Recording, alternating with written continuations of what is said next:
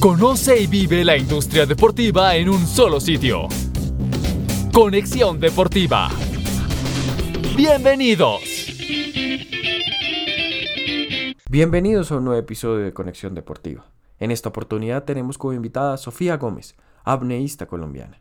Hablamos con ella sobre el proceso de preparación durante la cuarentena, su récord mundial, su relación con sus patrocinadores, como también sus próximos retos. No olvides seguirnos en nuestras cuentas de Instagram y Facebook, arroba con Deportivo Oficial. Sofía, ¿cómo has estado? ¿Cómo va todo? Muy bien, por acá pasando una gripa que no es COVID, porque ya me hice la prueba, pero sí es una gripa que me ha pegado un poco duro, pero bueno, ya creo que mañana salgo de esta, de esta peste. Uy, Dios, y eso, y más que todo en estos tiempos que uno parece que si sufriera de cualquier cosa, eh, ya lo mira mal en la calle obviamente uno está medio congestionado, ya es como, uh, es coronavirus, y uno es como, no, pues la gripa también puede dar, es normal. Totalmente de acuerdo, y eso ocurre muchas veces, y te lo digo yo que soy de, sufro de alergias, ah, es un problema mucho más grande. Uno, sí. uno y se asustan. Pero bueno, entonces, iniciemos. ¿Cómo ha sido el proceso con la cuarentena? De tu preparación, de todo el contexto, porque todo te cambió en tu preparación de año como tal, con competencias y demás. ¿Qué te ha generado? ¿Cómo ha sido el proceso de este impacto?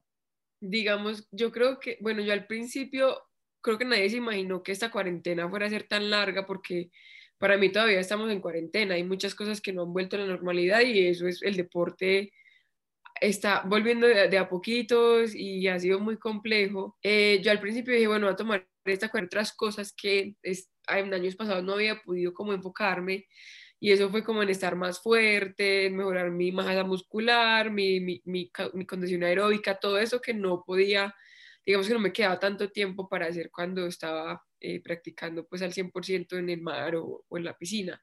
Entonces yo creo que por ese lado fue algo positivo, pero, pero también siento y mi opinión es que a los deportistas colombianos se nos al menos a los deportistas acuáticos colombianos nos perdimos un año de preparación. Este es un año totalmente perdido porque para no ser apneísta tiene que ser apnea y tiene que hacer apnea en el agua. No hay otra manera de hacerlo. Si usted es nadador, tiene que nadar en el agua. Eh, entonces, sí ha sido un proceso difícil. Creo que tenemos una, una brecha bien compleja para poder volver a, a, empezar y, y, coger otra vez el nivel.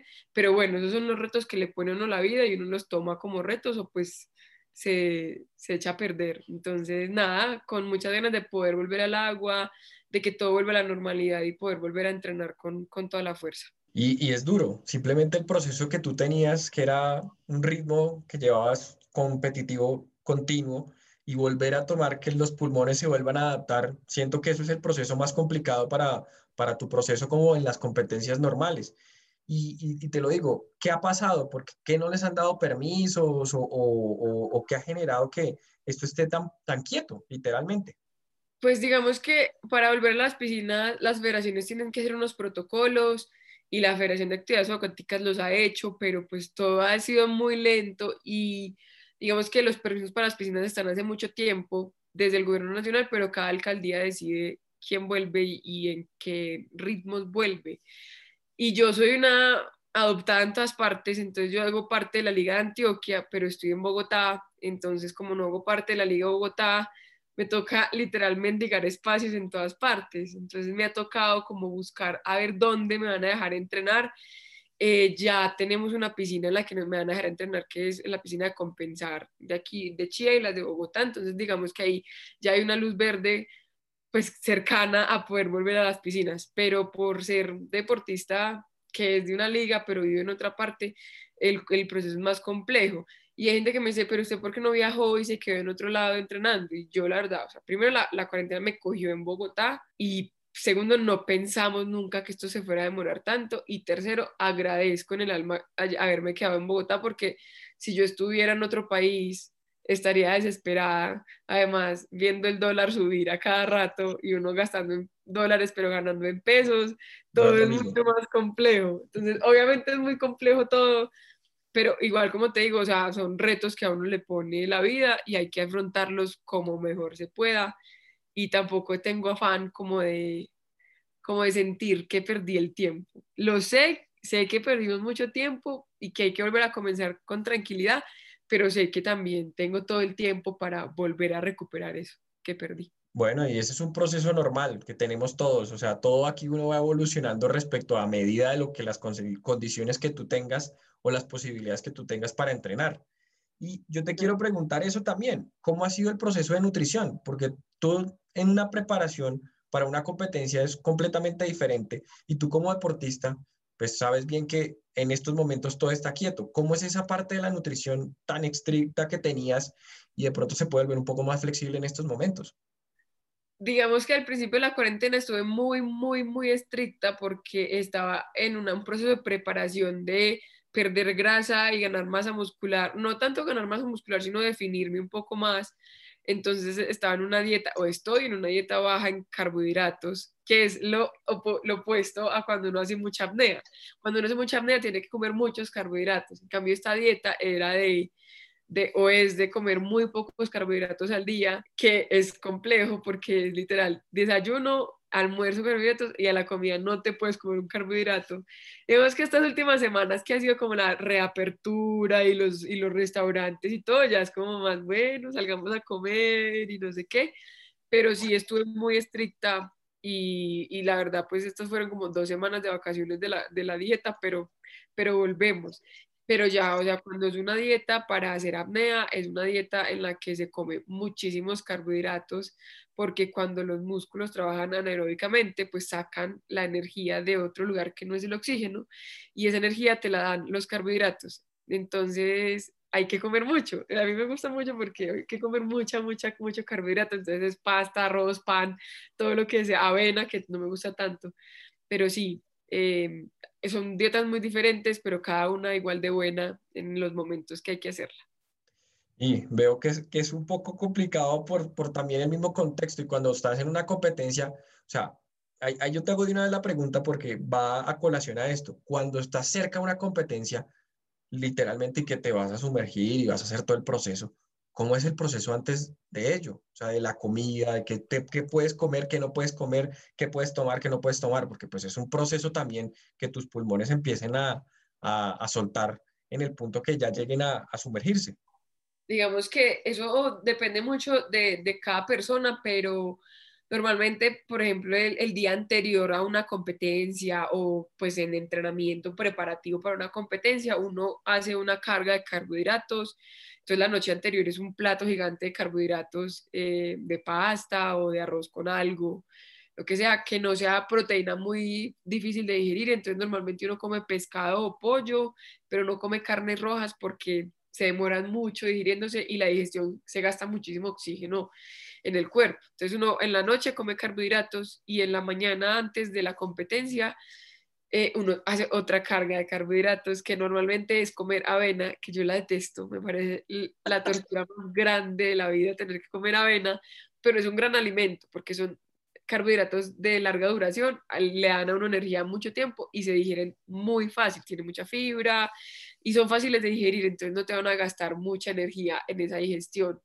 Y ya después de la, de la inmersión, normalmente uno se hace un batido con antioxidantes, entonces muchas verduras verdes, valga la redundancia, eh, polvitos antioxidantes, todo lo que uno se pueda encontrar que le ayude a, otra vez balancear el cuerpo y, a liberar esos radicales libres que quedan volando por ahí. Siento que es duro y, te lo pregunto ahora es directamente, ¿cómo es esa asimilación de oxígeno como el proceso para poder absorber todo el tema de, los pulmones. O sea, te lo digo yo por experiencia que sufrí de asma y uno cuando siente ese ahogo, que el tema se complica mucho más, pero cuando tú te empiezas a sumergir metros a metros a metros a metros, ya no, no hay manera de cómo hacerlo. ¿Cómo es eso? Porque a mí me impacta mucho cuando veo los videos que tú haces y uno siente como, venga, me siento ahogado en la misma sensación del proceso. Pues uno, uno lo entrena, o sea, esa, sensación de, de, estar ahogándose o de querer respirar, está ahí. Digamos que el cuerpo, eso es una, una, manera del cuerpo de decirle a uno, oiga, acuérdese que usted tiene que respirar pero uno lo entrena como para que no sea tan fuerte esas ganas de respirar o para que uno entienda que esas ganas de respirar no significan que uno no tenga oxígeno. Pero eso es de a poquito, o sea, uno tiene que ir conociendo su cuerpo y cada inmersión es esa meditación y ese encuentro con el cuerpo y ese encuentro con, con, todas las señales que a uno le están dando. Entonces, por eso es tan importante tener tanto tiempo para entrenar, porque si yo me voy a una competencia tres días antes de, competir, obviamente no va a tener el tiempo para tranquilamente llegar a ese nivel de, conocimiento de, las señales y, lo que me está diciendo el cuerpo. Entonces, sí, es de, conocimiento y de mucho entrenamiento y mucha paciencia y de a veces equivocarse y, y, volver a empezar con, esos, con esa sensación y con, con, todo lo que le quiere a uno decir el cuerpo. Es chévere, o sea, te lo digo, es muy chévere, uno siente esa sensación, pero uno también ve como, te pueden decir siempre, pero usted cómo se va a meter al agua y se va a ahogar allá. O sea, siempre van a salirte con esa pregunta porque todo el mundo dice, el riesgo está. Obviamente, pues es, es, una, es un deporte como tal que pocos lo conocen y tú le has dado esa divulgación en el país. ¿Cómo te has sentido con ese, con ese impacto que has recibido y el respaldo de los mismos medios ante todos los eventos que tú realizas y las participaciones que tú tienes en las competencias? Fue muy bonito, o sea, yo nunca me imaginé de verdad que alguien se interesara por esto y pues no lo hacía por, porque alguien se interesara, sino porque de verdad me gusta mucho pero ha sido muy bonito ver como el interés de los medios porque al final sí uno, uno, puede ser el mejor en algo, pero si nadie cuenta la historia es como si no existiera. Y entonces me pareció muy chévere ese apoyo y esa divulgación de otros deportes diferentes e innovadores, por decirlo de alguna manera, y que puedan ayudar a la gente a inspirarse a hacer otras cosas. Me pareció chévere porque no es solo que la gente se inspire o que le den ganas de hacer apnea, porque yo entiendo que es un deporte que a muy, muy pocas personas le puede gustar, como esa sensación de ahogamiento, la claustrofobia, lo que sea, como ese miedo de estar muy abajo y mirar para arriba y ver que le falta mucho para subir. Pero, por ejemplo, que a mí alguien me, me escriba y me diga, Sofi, a mí me da mucho miedo el agua, no sabía nadar, vi tu historia y estoy aprendiendo a nadar, eso me parece espectacular. O que me digan, Sofi, tenía un reto muy difícil y yo vi lo que tú haces y a mí me pareció que si tú eres capaz de bajar tantos metros sin respirar, yo por qué no voy a poder hacer lo que me propongo, eso a mí ya, o sea, ¿cuál récord mundial? Para mí eso es más bonito que cualquier otra cosa, poder inspirar a las otras personas a hacer cosas que les dé miedo, a hacer cosas que los reten a salirse de esa zona de confort. Es chévere escuchar ese, ese mismo testimonio que tú lo das porque eso genera que la gente que escucha Conexión Deportiva se motive a hacer otras cosas, o sea, que no solo se queden en esa zona de confort y que de ahí no salen, porque mucha gente en nuestro país a veces la gente le da mucho miedo saltar de ese punto y seguir creciendo. Y eso es lo que tú has hecho, porque de ser una ingeniera civil a terminar compitiendo en temas de apnea y tener un reconocimiento, pues te cambia todo el concepto. ¿Y cómo ha sido eso? O sea, yo te lo pregunto porque también es importante saber ¿Y qué pasó con la carrera profesional? ¿Dónde la dejaste? Se, quedó en el diploma que le, le di a mis papás y está en Pereira guardado. pues, a ver, en Colombia ser deportista es muy difícil, es un acto de fe, yo creo. Para mí toda la vida fue el deporte es un hobby, así le dediqué demasiado tiempo y estudiar es lo más importante, ser profesional es lo más importante y nunca voy a dejar de estudiar por hacer deporte pero todo eso cambió. O sea, yo decía esto en el colegio. Yo me fui de Pereira a vivir acá a Bogotá un año y después me fui para Medellín y allá terminé mi carrera y todo por el deporte. O sea, yo vine aquí a entrenar por Bogotá, me fui de acá porque me fue mal pues con la liga, me fui para Antioquia porque me llamaron de Antioquia y entrené por Antioquia y entreno por Antioquia por el deporte. Eh, terminé mi carrera ya eh, y pues obviamente mis papás siempre me decían como tienes que ser profesional en lo que sea mentiras, no en lo que sea, no, porque yo quería ser chef y mis papás no me dejaron estudiar. Entonces, cuando me gradué, yo tenía un plan, o sea, yo no le, mis papás siempre me han dado mucha libertad porque pues me fui de la casa a los 16 años, entonces me ha tocado aprender muchas cosas por mi parte. Así ellos estén ahí pendientes, pues uno toma sus decisiones y uno aprende en el camino muchas cosas y yo tomé ese riesgo y yo, obviamente, cuando ya me faltaba un semestre, mi, papá era como, bueno, ya mandaste hojas de vida, no sé qué, ya, ya casi te hagas a. Y yo era como, claro, papi, obviamente ya mandé hojas de vida. Lo que ellos no sabían es que yo ya tenía un plan y era que yo me iba a graduar y me iba a ir a una competencia en las Bahamas y yo le iba a apostar al deporte. Entonces yo me gradúo y les digo, papá, mamá, yo no he mandado vida a ningún lado porque yo le quiero dar esta oportunidad al deporte denme un año. si no me va bien, pues puedo mandar hojas de vida donde sea y conseguir un trabajo. Pero si me va bien, pues hice lo que de verdad me gusta, porque al final yo sufrí mucho con la carrera, porque cuando uno está chiquito uno no sabe qué es en realidad lo que le gusta de la carrera que escogió. Y mi universidad, la Universidad de Medellín, se especializa en diseño estructural y yo detesto el diseño estructural.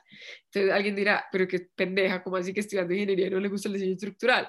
Pero es que la ingeniería es demasiado amplia, los ingenieros hacen acueductos, hacen vías, hacen sistemas de transporte público, hacen un montón de cosas y a mí todo eso me encantaba, menos el diseño estructural, entonces yo sufrí para graduarme, yo lloré el día que me grabé porque yo dije, por fin acabé este calvario. Entonces, nada, le di esa oportunidad al deporte. Mis papás, obviamente, al principio estaban pues yo creo que molestos conmigo y también asustados, decían, esta niña, ¿de qué va a vivir? Y aquí estoy.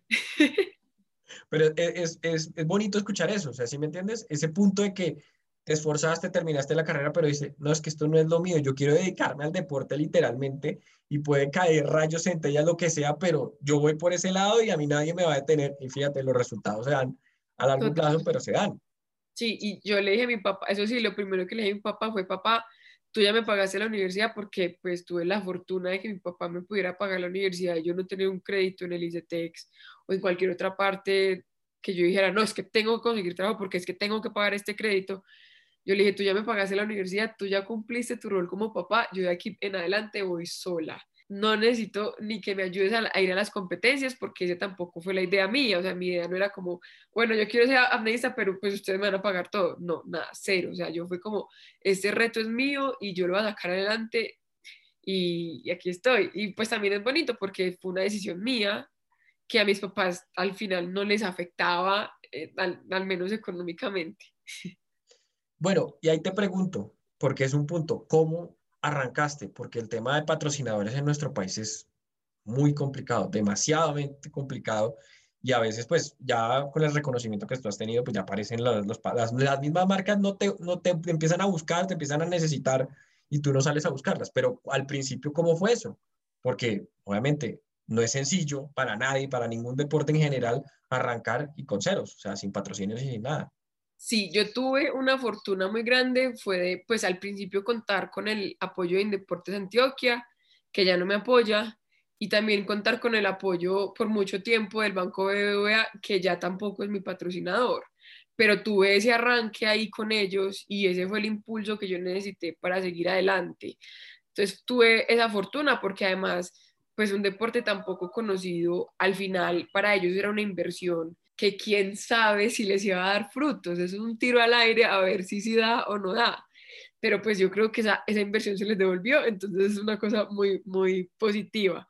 Pero yo creo que el apoyo de la empresa privada en Colombia hacia los deportistas es súper importante, porque al final, pues el apoyo del gobierno es casi nulo o muy complejo, o hay deportistas que, pues, que literal viven de esos apoyos que no deberían ser llamados apoyos, sino sueldos, porque esto es una profesión. Así no se vea como una profesión o así la gente crea que hacer deporte es un hobby. Hay mucha gente que de verdad no hace absolutamente nada más porque se dedica a esto y están cada cuatro años esperando a ver quién es el, el gobernante de turno, a ver si sus apoyos, sueldos van a seguir. Entonces, si yo tengo esa, esa esa fortuna de, de, contar con marcas en este momento que me apoyan y que nos hemos además creado una relación más allá de ser un patrocinador o un embajador de marca, es como una, una relación bonita entre la gente con la que trabajo. Ahorita estoy con el grupo Argos, con BMW, eh, con Isdin, que es una marca de bloqueadores, con Adidas. Entonces es un montón de gente que le ayuda a uno a llegar a donde necesita estar.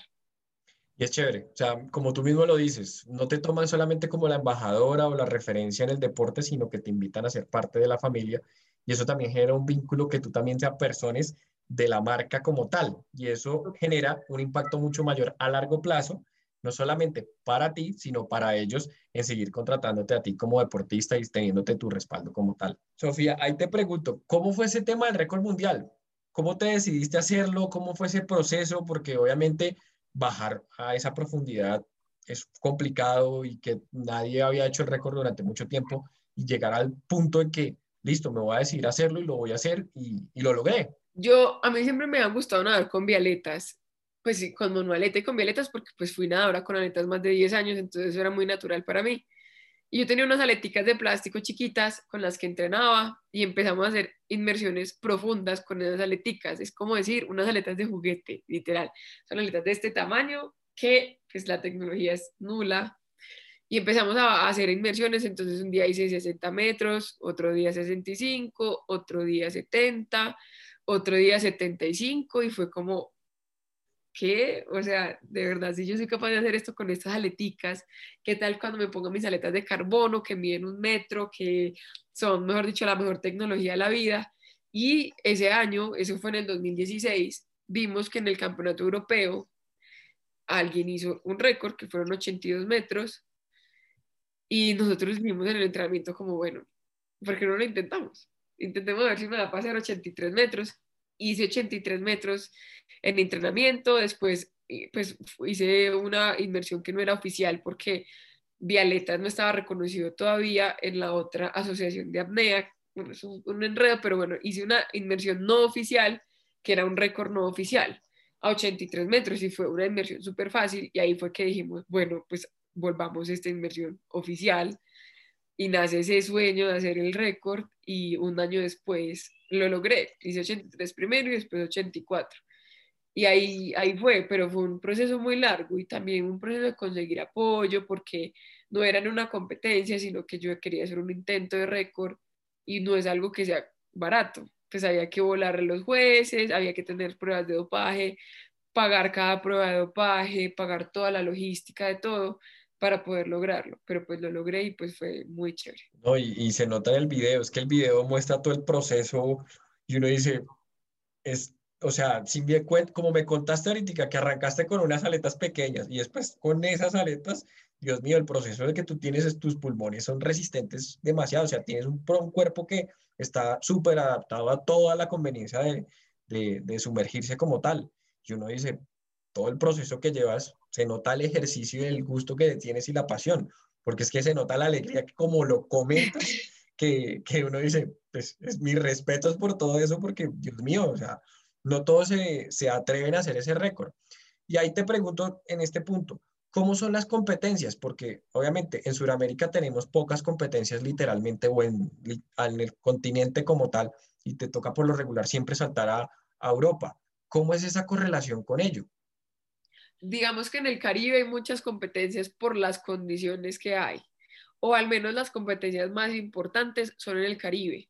Está Vertical Blue en las Bahamas que a mí esa competencia no me gusta, me parece muy estresante, me parece que es una competencia demasiado larga y la última vez que fui, que competí, lloré que casi que todos los días porque sentía una presión impresionante de competir y de ganar.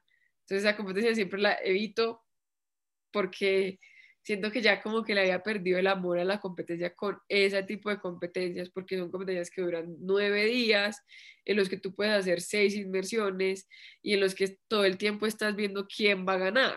Y cuando uno está compitiendo para ganar y tiene nueve días de estrés, de pucha, si hago un metro más gano, si hago un metro menos pierdo, así es muy complicado. Está Caribbean Cup, que es en Roatán, que también se ha vuelto un lugar muy bueno para hacer competencias porque igual el Caribe es calientito, no hay casi corriente, no hay, pues las condiciones son muy buenas. Está Blue Element, que es la competencia que yo co-organizo en Dominica, que pues para mí es el mejor lugar de, para entrenar y para competir, y no lo digo solo yo, lo dice todo el mundo que ha, que ha ido allá. Eh, y hay algunos lugares en Bonaire y en Curazao donde también se puede competir. Aquí estamos buscando ver si pues, las condiciones son buenas en, San Andrés también, pero en el, en el Mediterráneo digamos que están como muchas competencias porque es donde nació el deporte. Pero las, las condiciones no son tan chéveres, o sea, ya hay muchos cambios de temperatura en el agua, hay días que hay demasiada corriente, entonces no puedes hacer inmersiones, a veces hay que salir mucho de la orilla para encontrar profundidad, entonces todo está como migrando hacia este lado. En Asia también hay lugares para hacer competencias, pero es que Asia de verdad le queda lejos a todo el mundo, menos a los que viven allá. Entonces, mucha gente no prefiere no ir hasta Asia porque pues es literal el otro lado del mundo. Es importante saberlo porque uno a veces no tiene el conocimiento de eso, o sea, tú como experta en el tema, Y uno dice, pronto aquí en Colombia se puede hacer una competencia de eso, porque pues contamos con los espacios y los climas adecuados para ello también. Ya se han hecho competencias acá, competencias internacionales. En San Andrés está el Nirvana Ocean Quest, que pues obviamente este año no se, no se hizo, pero se ha hecho como cuatro veces. Y pues no he ido nunca a competir ahí porque siempre he estado afuera del país, pero pues es un lugar interesante. Digamos que en Santa Marta también se puede hacer, pero ahí sí hay una limitante de profundidad que es 70 metros y pues 70 metros para una competencia importante no es suficiente para nada. Entonces, por eso, pero yo estoy segura que si nos ponemos a buscar lugares, los vamos a encontrar con muchísimo, o sea, tenemos dos costas gigantes, con muchísima buena, pues con muchísimas buenas condiciones, hay que buscarlas, pero en este, hace poco estuve en Solano y encontramos un lugar muy bonito. Obviamente la visibilidad no es la mejor porque allá hay muchos ríos, entonces sale mucho sedimento del mar, pero pues tampoco era que no hubiera la mano. Entonces ahí hay, hay, que, hay que empezar a buscar, pero yo sé que aquí hay muchísimo potencial para tener lugares increíbles para hacer andea. Y eso, y eso ojalá que se pueda hacer, o sea, que tú des también el apoyo y el respaldo como líder del tema, que, que se genere ese punto de, de, de profundidad, que se genere ese espacio sería muy chévere porque el deporte de por sí es muy, muy interesante y la gente le gusta. Sí, sí, sería muy chévere.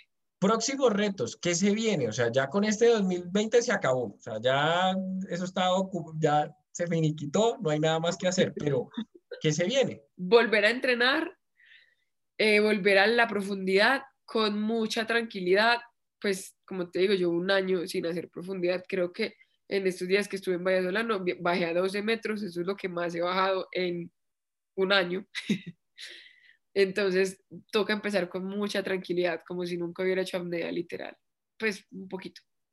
Quiero volver a entrenar, quiero ver lugares en Colombia para entrenar. Estamos buscando ya un lugar en San Andrés, eh, empezar a dar cursos también en Colombia como para que crezca más el deporte ya tenemos unos cursos como medio montados y que los vamos a empezar a hacer el otro año, entonces también ahí como para, para meter a la gente también en el deporte y que se masifique un poco más todo.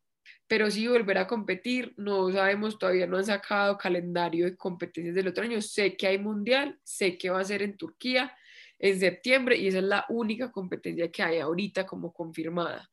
Digamos que este año yo me había eh, fijado hacer competencias de piscina y por eso estaba en Bogotá entrenando, porque aunque sea un lugar muy difícil para entrenar por la altura, pues esa misma altura le ayuda a uno y le da una ventaja muy grande al bajar al nivel del mar.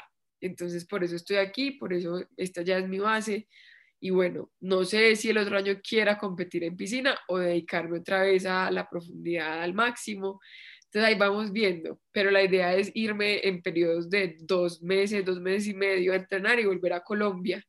Tener Colombia como mi base siempre. Qué bueno, y eso es importante porque a ti te genera más espacios de comunicación y tus conferencias también, porque también tienes tus conferencias que son importantes y que se ven a grandes rasgos que son positivas para todas las personas. Bueno, y para cerrar, un ping-pong, te hago una pregunta, una respuesta y concluimos la entrevista. De una. Listo, entonces arranquemos.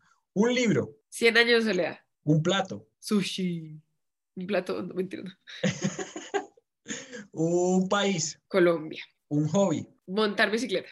¿Y qué es lo que más te apasiona? Obviamente la apnea, ¿sí o qué? Pero yo creo que lo que más me apasiona es, es enseñarle a la gente a apasionarse de las cosas que les gustan.